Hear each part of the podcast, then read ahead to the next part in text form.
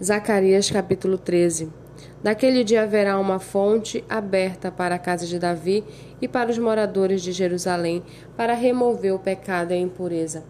Naquele dia, diz o Senhor dos Exércitos, eliminarei da terra os nomes dos ídolos e não haverá mais memória deles. Também removerei da terra os profetas e o espírito imundo. Se alguém ainda profetizar, seu pai e sua mãe que o geraram lhe dirão: Você será morto, porque está falando mentiras em nome do Senhor. E seu pai e sua mãe que o geraram o matarão à espada, quando ele profetizar. Naquele dia, os profetas terão vergonha de suas visões proféticas e nunca mais vestirão um manto, um manto de pelos para enganar as pessoas. Pelo contrário, cada um dirá: eu não sou profeta, sou lavrador, trabalho no campo desde a minha juventude. Se alguém lhe perguntar: Que feridas são essas nas suas mãos? Ele responderá: São as feridas com que fui ferido na casa dos meus amigos.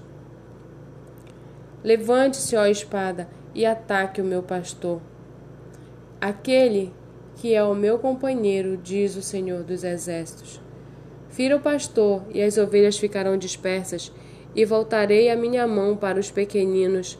Em toda a terra, diz o Senhor, dois terços dela serão eliminados e morrerão, mas uma terça parte irá sobreviver.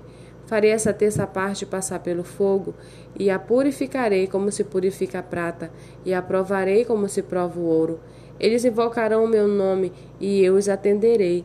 Direi: Vocês são o meu povo, e eles responderão: O Senhor é o nosso Deus.